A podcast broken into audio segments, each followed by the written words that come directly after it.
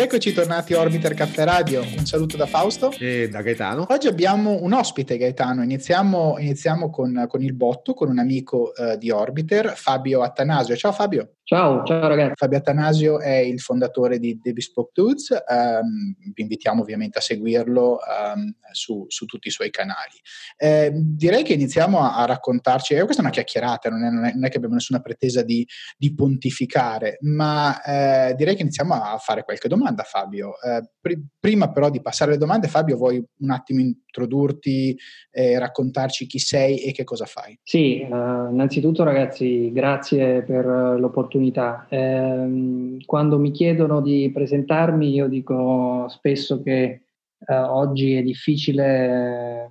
rientrare in una sola categoria, perché eh, qualcuno ha chiamato la mia generazione quella degli slasher, eh, perché sei imprenditore, slash scrittore, slash eh, insomma social media content creator, eccetera eccetera eccetera. Quindi io su, mi piace un termine che uso spesso, che è artigianologo, perché sono un amante, uno studioso del mondo dell'artigianato. Eh, ho iniziato nel duemiladodici, dopo la laurea in giurisprudenza in Bocconi, con un sito che è stato per fortuna il primo in Italia a parlare di sartoria in italiano e in inglese eh, da un, in forma blog, quindi in forma insomma da un punto di vista giovane. Questa poi è cresciuto e mi ha portato cinque anni fa a costituire una società con il mio socio. Eh, abbiamo un brand di occhiali che produciamo in Italia e vendiamo in tutto il mondo attraverso sia una rete di e-commerce che una rete di eh, retailers, eh, quindi da New York a Tokyo, eh, che conta circa centocinquanta boutique di fascia alta, sart- tra sartorie, boutique e negozi di abbigliamento. Eh, oggi io insomma scrivo, come dicevo a proposito degli slash, scrivo anche, insomma ho scritto per riviste, e il mio ultimo progetto, e quello sul quale sto ancora lavorando, è un libro che è dedicato alla sartoria ed è un confronto tra eh, i vari modi di fare la giacca in Europa, eh, con un focus su quattro specifiche nazioni che sono l'Italia, la Francia, la Spagna e l'Inghilterra. Grazie, grazie Fabio. Beh, effettivamente il, il, termine, il termine slasher è molto, è molto interessante, eh, non l'avevo mai sentito, però effettivamente riassume, riassume bene il concetto di fluidità e, se vuoi, anche, forse il termine italiano non è bellissimo, però di trasversalità, cioè il fatto che tu effettivamente eh, attraversi diversi, diversi settori che sono tra loro, tra loro affini. Um, la prima domanda che io ti faccio è, se vuoi, un follow-up del progetto che abbiamo sviluppato insieme con le quattro pillole che legano orologeria e sartoria, che abbiamo chiamato Watches and Fabrics. Se tu dovessi paragonare sartoria e orologeria, quindi se parliamo di sartoria par- parliamo di, di mh, alta gamma, e quindi dobbiamo collegarlo con, l'or- con l'orologia di alta gamma, secondo te chi è il Patek Philippe delle sartorie e perché? Bellissima domanda. Ma, ehm, bisogna partire, secondo me, da un passo indietro, nel senso che eh, il mondo della sartoria è eh, sicuramente ha dei volumi e delle caratteristiche eh, insomma diverse eh, da quello della, dell'alta orologeria, mh, benché ovviamente presenti delle somiglianze notevoli in termini di qualità, di heritage, di tradizione, di unicità del lavoro eh, e di artigianalità. Ehm, dico che ci sono delle differenze perché ovviamente è difficile oggi dire quel sarto è il Patek eh, dei, dei sarti. Eh, ehm, ci sono varie, varie scuole, come un appassionato di, di, di auto dire qual è la migliore auto. Eh, secondo me qualsiasi appassionato ti dirà dipende Da, da quello che devi fare. Adesso, se intendiamo Patek come eh, l, il brand che ha, è riuscito a creare forse uno degli hype più forti attorno ad una referenza, probabilmente eh, bisogna, di, bisogna fare un discorso per, secondo me, per nazioni e, e per tipologia appunto di stili. Eh, nel mondo italiano, eh, nella sartoria italiana, eh, non esiste un solo modo di fare la giacca. Esiste la giacca milanese, la giacca fiorentina, la giacca napoletana, proprio per indicare delle tre grandi macro categorie, con tutte delle varianti tra Roma, la Puglia, la Sicilia, eccetera. Um, indicare il, il re tra questi è molto complesso perché um, probabilmente c'è una famiglia a Milano, che è la famiglia Caraceni, che ha un heritage importantissimo, una storia molto, molto forte, un marchio notevole che probabilmente ancora traina uh, oggi il, la, la sartoria. Però se ti dovessi dire la giacca fiorentina, il maestro Liverano è sicuramente il Patek della giacca fiorentina, la costruzione del quarto, come il cap- del, del quarto anteriore della giacca, come quella del cappotto, è, eh, se vogliamo, ascrivibile a, a una, un, quel tipo di, tipo di, di scuola di, sartoriale di cui il maestro Liverano è considerato il padre. Eh, andiamo più giù, andiamo a Napoli, i maestri della giacca napoletana sono sempre considerati i Solito, i Panico, i Dal Cuore, c'è cioè proprio a un tempo anche Ciardi, eh, insomma, quindi è, è molto complesso, no? C'è, c'è un mondo è, è variato, per non parlare poi della Francia. In Francia abbiamo nomi importanti a Parigi come Cifonelli e Canto Luca, in Spagna forse sono meno conosciuti, ma non, eh, non vuol dire che ciò, ciò, con ciò non voglio dire che non sono altrettanto bravi, e in Inghilterra poi c'è il mondo dove è nato, insomma, il bespoke, quindi Savile Row e, e la sartoria sono nati praticamente lì, quindi i grandi nomi sono sempre quelli, Huntsman, eh, piuttosto che Gibson Oaks, piuttosto che Edward Sexton, eh, Poole, eccetera. Quindi so che non ti ho dato una risposta che forse che volevi, tu volevi un nome, però eh, insomma era necessario fare questa digressione. Eh, Fabio, mi, te, mi, viene, mi viene spontanea una domanda. Eh, io, io sono appassionato, ma chiaramente non al tuo livello, nel tuo livello di conoscenza. Se voglio distinguere una giacca um, con stile milanese da una giacca con stile napoletano, dammi due indicazioni. Allora, la giacca milanese è la giacca più, tra quelle italiane, più vicine al, più vicina alla giacca inglese. Eh, perché Milano non solo è rispetto a Napoli più vicina geograficamente all'Inghilterra, ma anche dal punto di vista climatico. Di conseguenza Milano recepisce alcuni canoni della,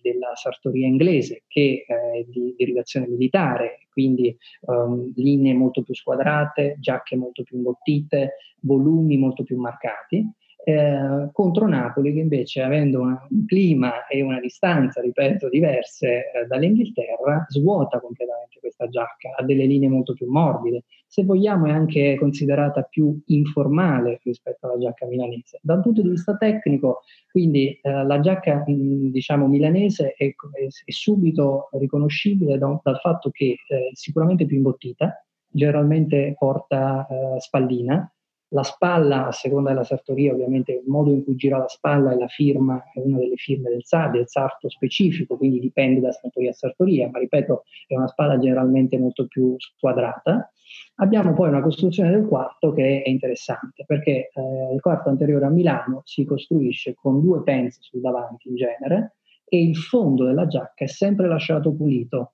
Non c'è mai una, uh, una ripresa che venga tagliata fino a giù. Questo che cosa comporta? Che eh, eventuale quadro, l'eventuale fantasia, che può essere il quadro piuttosto che la riga del gessato, non venga uh, rotta, tra virgolette, non venga disturbata da questo taglio che rovina uh, diciamo la, uh, l'omogeneità del disegno. Napoli invece ha una firma tra le, tra le tante che è subito riconoscibile, quindi questa è una chicca. Quando andrete nel prossimo C D A e qualche collega o cliente ha una giacca con la, pri- con la prima ripresa tagliata fino al fondo, capirete che è una giacca napoletana. Quindi questo è un esempio, poi in realtà ce ne sono tanti altri. Ripeto, una giacca napoletana è molto più morbida, in genere il giro manica è costruito in maniera diversa, è costruito a camicia, quindi con rimessa di manica e spalla entrambe eh, rivoltate sotto la spalla. Eh, alcuni sarti napoletani sono soliti anche applicare l'arriccio, che è dato praticamente da una tromba di manica di diametro superiore a quella del giro manica, che fa la cosiddetta manica a mappina, quelle, quelle famose eh, pieghe che sono sulla, sulla sleeve head, no? Come lo chiamano in inglese, sulla parte superiore del giro. La, il taschino in petto a barchetta, quindi molto, molto inclinato e curvo, che deve andare a, semplicemente ad enfatizzare le linee del petto che vanno verso l'alto, perché la giacca deve slanciare. E poi è una giacca molto più, ripeto, molto più leggera, uno strato di canvas con i tre quattro che invece sono presenti a Milano. Interessante, è chiaro che per, per un profano uh, sono, sono in dettagli incredibili, ma uh, sentirteli raccontare hanno senso, è bello perché vuol dire, hai, hai anche associato il perché, eh, non è semplicemente una questione di stile, è anche una questione di, di ambiente di, eh, e di società. Um, io ho un'altra, un'altra domanda uh, per te, eh, la, la moda mainstream, adesso sto usando probabilmente dei termini eh, sbagliati ma per farmi capire, quindi la, la grande moda che va a stagioni, la moda che ehm, un po' per un periodo si ispira agli anni settanta, poi torna agli ottanta, poi ha delle tendenze, mettiamole così, che poi più o meno tutti seguono, no? Um, io sento mia moglie dire i colori di quest'anno sono tot e quindi a quel punto tutti fanno quei colori. Um, esiste anche nella, nel mondo della sartoria un qualcosa di simile? Immagino che la sartoria, anzi la sartoria è un'espressione di cultura, la cultura evolve e pertanto la sartoria evolve con una grande... una grande connessione alla tradizione, ma esistono tendenze di questo tipo, esistono mode, e sto usando le virgolette, sto facendo le virgolette per, per cercare di, um, di enfatizzare in questo senso.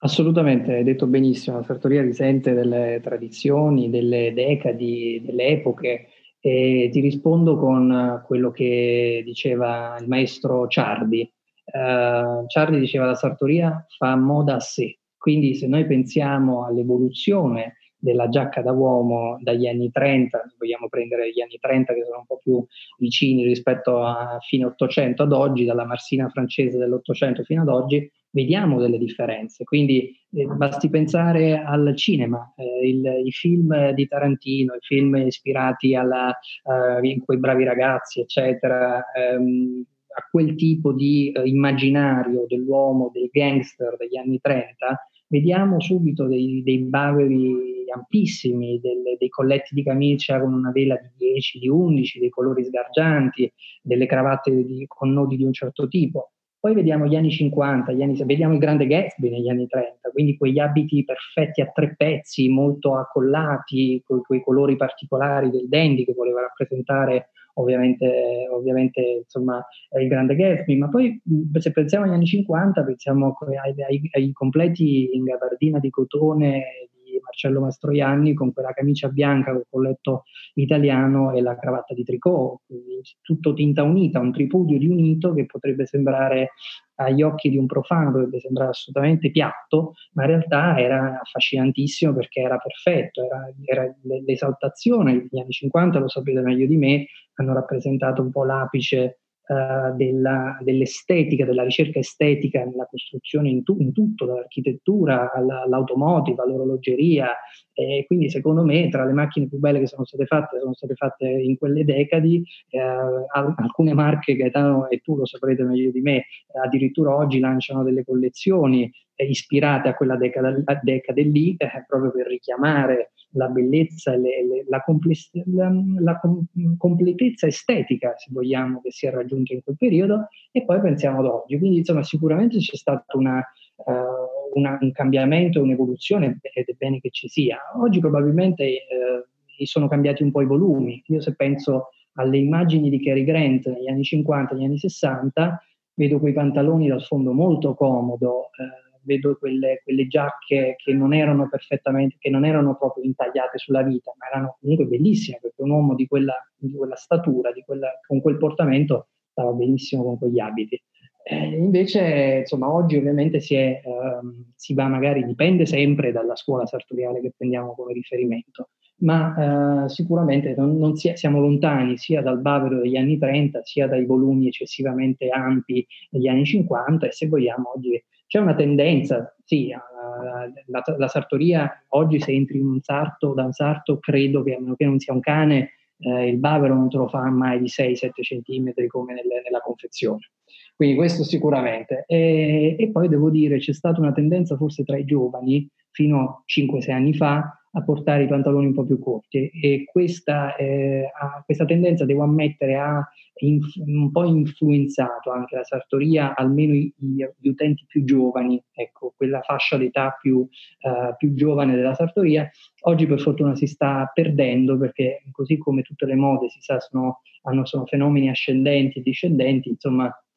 questo fenomeno del pantalone stretto e corto, per fortuna dal ready to wear è passato, è, è scomparso quasi, e ormai sono rimasti in pochi ancora a mettere i pantaloni scopri che scoprono il malleolo, e per fortuna anche la sartoria, insomma, se vogliamo, nei suoi, nelle sue proporzioni ha perso eh, insomma, sempre di più committenti che chiedevano pantaloni ad acqua alta. Eh, Fabio, eh, Gaetano, allora quando hai citato gli anni cinquanta e diciamo lo stile, il design anche italiano, mi hai, mi hai fatto tornare alla mente i, i carrozzieri italiani nel settore automotive eh, che, che fino a, a se vogliamo fino a un decennio fa hanno ancora dettato le linee, quindi da Zagato, Bertone, Giotto Bizzarrini un tempo, eccetera eccetera, quindi, quindi bei, bei tempi. Ed è vero che Uh, in generale in diversi settori dei prodotti di consumo, oggi li chiamiamo prodotti di consumo perché sono identificati come categorie merceologiche, in realtà allora non si utilizzavano questi termini, forse dal mio punto di vista era meglio, era anche un po' più elegante, um, però effettivamente molti marchi in vari settori stanno prendendo ispirazione, e anche nel, anche nel settore degli orologi, seppur poi con dei contenuti di, di, di di tecnologia e anche di qualità, di durata, che sono ovviamente quelli moderni. Senti, domanda, una domanda successiva che ti faccio io, e che anche qui eh, segue quello che abbiamo fatto come, come progetto, mm, e, e il tuo legame anche con, con il mondo degli orologi, anche come friend of the brand di alcuni marchi, piuttosto che, come dire, uomo immagine, no? Persona che, che rappresenta in modo autorevole anche questo settore. Um, Parlando quindi, se vuoi, di Watches and Fabrics, quindi di sartorie e orologi, ehm, ci vuoi parlare della tua collezione e tra i modelli che possiedi uno in particolare che ti fa battere il cuore? E a cosa abbineresti questo orologio che ti fa battere il cuore? Eh, allora, eh, innanzitutto io sono, l'ho detto già in altre occasioni, lo ripeto sempre, sono un amante eh, di Omega per, famig- per motivi familiari, perché ho ereditato da mio nonno dei, dei solo tempo semplicissimi degli anni cinquanta, eh, che hanno un valore probabilmente di mercato mh, relativamente basso, anzi molto basso, ma affettivo altissimo. E ho fatto anche restaurare dagli amici di Omega, e quindi quei due orologi che sono dei presi master fondamentalmente, eh, ripeto, rappresentano un po' quello che è una, quei pezzi che io non venderei mai, ecco, a prescindere dalle eventuali fluttuazioni del mercato. Eh, detto ciò, eh, essendo sempre amante Omega, eh, mi piace tantissimo il First Omega in Space Wally Shirra, eh, che abbiamo anche inserito nel nostra, nella nostra serie di video, come ben sai, e, e che ho abbinato tra l'altro con quel cinturino sempre di Omega con le impunture bianche che gli danno quel tocco vintage, e che per me è perfetto eh, nel weekend quando voglio portare uno spezzato, o comunque ad esempio in questo periodo primaverile con un lubino in camoscio, con una polo, insomma, ne, quando si potrà uscire sarà perfetto. Uh, per un discorso invece un po' più formale, sicuramente insomma il Globemaster o il, il mio Reverso, uh, che io preferisco tra l'altro eh, nella forma, nella taglia media, perché credo che il Reverso Duo Face uh, in taglia large sia troppo grande per il mio polso. Uh, quindi insomma preferisco sicuramente questo, quindi in caso di abito io credo che un bel Reverso o un Globemaster in Oro Sedna siano assolutamente perfetti, e, e poi insomma magari ci sono altri, altri pezzi nella, nella collezione. Per esempio ho comprato l'anno scorso un trentasette dieci eh, perché mi piace la forma, perché mi piaceva il fatto che era considerato un brutto anatroccolo, nessuno lo, volesse, non lo voleva. E quindi insomma sicuramente quello per me rientra un po' nel discorso dello sportivo elegante, che uh, ho anche, io so benissimo che essendo braccialato non è eh, ideale eh, abbinarlo con mh, come dire, uh, outfit uh, da cerimonia, però mi è capitato anche a una cena con amici di indossarlo con una giacca, con una giacca da smoking. I puristi, i talebani della sartoria inorridiranno, probabilmente qualche sarto si è girato nella tomba, però io insomma devo dire che, come gli inglesi dicono never explain, never complain, io sapevo eh, di, di che stavo facendo una cosa che non si doveva fare, ma l'ho fatta volentieri, però lo sapevo, quindi questo secondo me mi, sca- mi scagiona un po'. è interessante. Eh, veniamo invece all'attualità, um, eh, Fabio, eh, in, in un mondo nel quale ehm, il novanta per cento della forza lavoro è a casa, eh, chiaramente ci auguriamo che eh, questa situazione insomma, possa, possa finire e possiamo tornare a, a Con, i, con le persone che amiamo e ad essere assieme in mezzo alle persone, ma eh, un capo che non deve mancare nell'armadio eh, di chi vuole stare a casa. Di chi vuole stare a casa, ti direi pigiama, perché... Scusa, di chi deve stare a casa in questo caso, sì, ma sì, un sì. capo che assolutamente consigli per stare comodo ah, a io casa. Io devo dirti, io ho una... anche se il termine secondo me in italiano rende, rende poco, perché il termine vestaglia rimanda subito al nonno in pantofole davanti alla televisione, invece in inglese come al solito suona tutto meglio alcune volte, e quindi dressing gown è, è bellissima proprio questa, eh, questo, questo concetto di, di, di questa appunto giacca un po' da camera, un po' più lunga, diversa ovviamente la dressing gown dalla giacca da camera, però io ho una giacca appunto in... Uh, in lana, eh, con una lana tra l'altro un po' insomma, mh, operata, con collo a scialle, due tasche eh, sul davanti, e per me è comodissima, insomma, che, che ne dica la mia fidanzata, io insomma in questi periodi di, di, di quarantena la uso tantissimo, insomma. Quindi per stare in casa secondo me una vestaglia in certo. bel, una bella lana, quindi non le cose sintetiche che si trovano in confezione oggi, ma eh, fa, fa, fa la differenza, insomma. È molto comoda. Magari nelle note poi dell'episodio uh, condividiamo qualche, qualche, qualche, qualche foto, se poi, se poi ce la mandi. Quando invece usciremo, che cos'è il primo, il primo pezzo che, um, che metterai? Ma eh, quando mi chiedono queste, questa, quando mi fanno questa domanda, eh, io dico sempre che bisogna eh, considerare eh, la vita che uno fa, nel senso, ehm, quando mi chiedono qual è la cosa che non può mancare nell'armadio, ma dipende dal, dal tuo lavoro, da quello che tu fai quotidianamente. Se tu sei uno che lavora in finanza, fai l'avvocato, avrai più bisogno di abiti. Se sei invece un po' più libero, autonomo, insomma un autonomo, magari puoi permetterti anche più spezzati, eccetera. Se fai il creativo non ci pensare nemmeno alla giacca, probabilmente. Quindi io ti dico, in generale, secondo me il miglior amico dell'uomo, perché par- parlando ovviamente del mondo maschile, è il blazer. Il blazer va bene con tutto e ti dà la possibilità, cambiando appunto un pantalone, una camicia, una cravatta, di sembrare ogni volta diverso, anche con una pochette diversa, eventualmente anche un lapel pin, per le, insomma, lapel chain, come si, suona, si suol dire. E, quindi il blazer per me è il capo che non deve mai mancare, perché è versatile, è comodo, è blu, perché ovviamente il blazer è, è solo blu, le altre giacche spezzate sono giacche sportive, questo per chiarire la nomenclatura, e, e che può essere monopetto, doppio petto, generalmente il classico blazer porta o i bottoni in ottone o in argento o dorati. Eh, a Napoli si è solito farlo tre stirato a due, con due tasche applicate e in petto o il taschino tagliato o il taschino applicato, e di solito un bottone sulla manica, perché il sarto napoletano è stato capace di convincere i committenti che eh, era, era meglio fare il, un bottone sulla, sulla manica, perché in realtà lui risparmiava tempo e denaro, e, e quindi è diventato una moda, diciamo.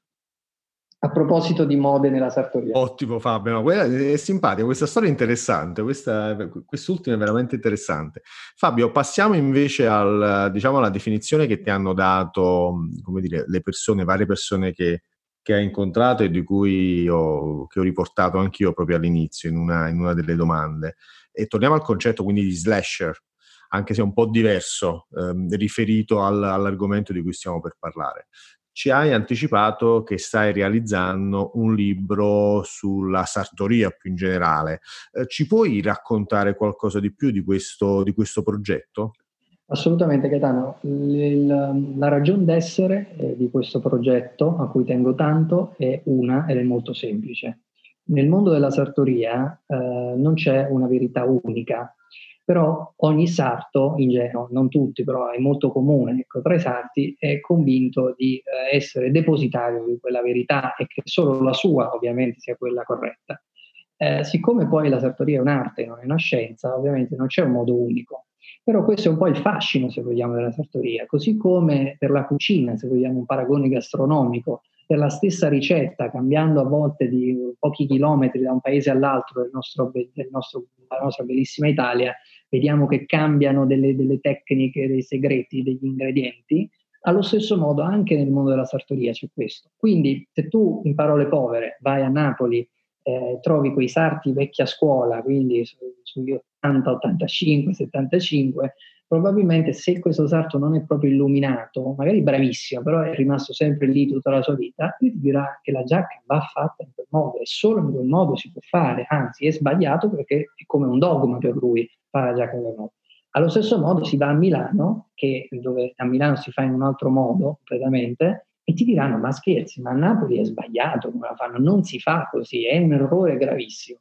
Allora, quindi la morale della favola, è quindi il motivo per cui appunto io voglio scrivere questo libro, è proprio dimostrare innanzitutto che non c'è una verità unica, e poi che è appunto una forma d'arte che in quanto tale eh, eh, si presta a eh, migliaia, se non milioni di interpretazioni, quante sono le persone che la guardano quell'opera, che è la giacca.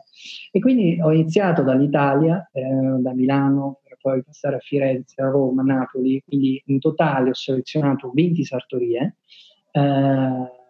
tra, come dicevo all'inizio, Italia, Spagna, Francia e Inghilterra, e sono andato quasi in maniera, come dico sempre, nerdistica,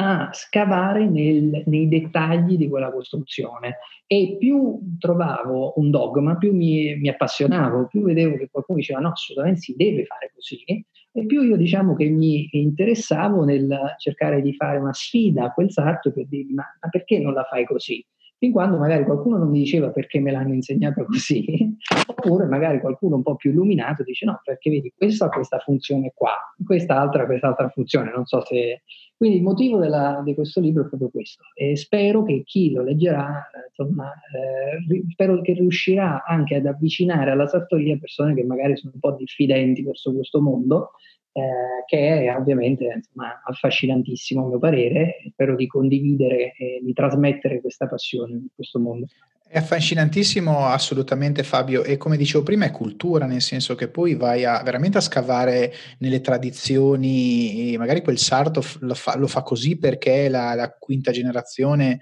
di, di, di, di sarti che in qualche modo si passano quella tradizione, quindi vai veramente a scavare e a, e a mantenere un, un, uno strato di cultura che, che diversamente verrebbe perso, che insomma è anche... credo il bello della, della, de, della nostra Italia. Eh, prima di salutarci però Fabio, ehm, volevo commentare su una, su una cosa bella, nel senso che eh, The, Besco- The Bespoke Dudes eh, Eyewear ha, um, ha fatto una donazione eh, per cercare di aiutare il, um, eh, la Croce Rossa Italiana. Ci racconti in trenta secondi? Assolutamente sì, nel nostro piccolo ci siamo sentiti in dovere di uh, fare qualcosa, di agire, di supportare il personale sanitario uh, ovviamente, e che in, nella battaglia, che sono in prima linea nella battaglia contro la pandemia, e quindi abbiamo deciso a marzo in realtà già uh, di um, destinare il venti per cento degli, degli ordini eh, online alla Croce Rossa Italiana. E quindi proprio pochi, tra l'altro poche settimane fa abbiamo effettuato la donazione, ed è stato un piccolo gesto, ripeto, per noi, perché insomma non siamo Armani eccetera, però eh, che ritenevamo fosse opportuno per uh, supportare insomma uh, chi è, ripeto, in prima linea nella, in questa battaglia. Certo. È un gesto, è un gesto reale, quindi in, in un mondo dove le persone sono molto leste a parlare, a promettere, eh, fa, anche farlo, qualunque sia la cifra, e ovviamente è, è irrilevante, eh, cioè è rilevante in qualche senso, ma l'importante è che effettivamente ben, sia stato fatto. Um, eh, Fabio, è stato un super piacerone, ripeto, non... No, ci conosciamo già, quindi è stato divertente chiacchierare di argomenti che ci affascinano. La sartoria, l'alta sartoria, la sartoria in genere è cultura quanto lo è eh, l'alta orologeria, quindi insomma ci sembrava veramente naturale collegare le tue cose. E con questo direi che chiudiamo questo episodio di Orbiter Café Radio. Eh, un, un salutone, un grazie a Fabio. Grazie a voi ragazzi, dai, è stato veramente un piacere, insomma, grazie per l'opportunità. Grazie a te Fabio, è sempre bello risentirci anche su un canale diverso, diciamo, dall'ultimo che ci ha visti invece confrontarci e parlare in, in video. Perfetto, metteremo le note nell'episodio, metteremo le note direttamente eh, e i link a Fabio Attanasio, The Bespoke Dudes, eh, lo potete seguire su tutti i media, quindi direi che non è un problema, ma comunque ehm, vi daremo tutte le indicazioni nelle note dell'episodio. Un saluto e ci vediamo alla prossima, ciao!